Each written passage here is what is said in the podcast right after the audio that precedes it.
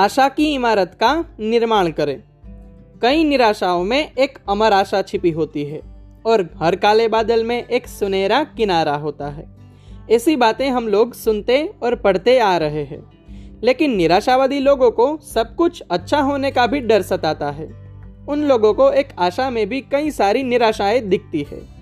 गर्मी की मौसम आएगी, तब घास सूख जाएगी। इस डर से ऐसे गधे बारिश में भी गीली घास खाने से डरते हैं।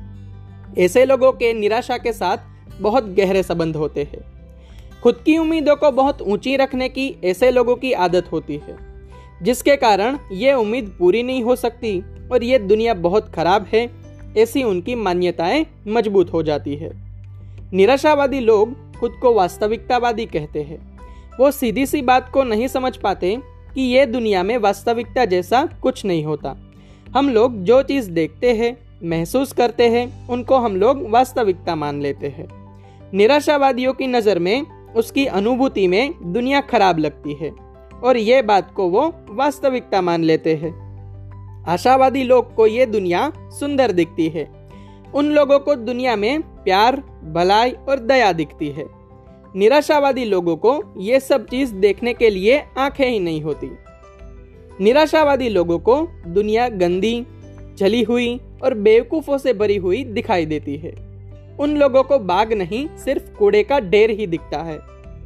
आपको आशावादी बनना है या निराशावादी, ये तो आपको तय करना है।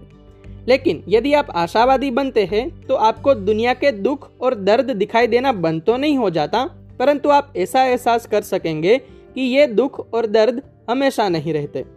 आपके अंदर चिंता और डर जैसी नकारात्मक भावनाओं के बजाय दया और प्यार जैसी सकारात्मक भावनाएँ उभरती रहेगी।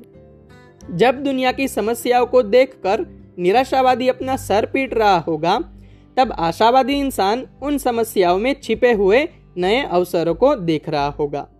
और आशावादी इंसान को दुनिया के प्रति इतना प्यार होगा कि वो इस दुनिया में से जितना हो सके उतना दुख को कम करने का प्रयत्न करता रहेगा।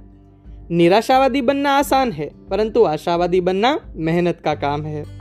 आशावादी इंसान की आशा के पीछे कौशल, ज्ञान, प्रतिभा और परिश्रम करने की तैयारी होती है।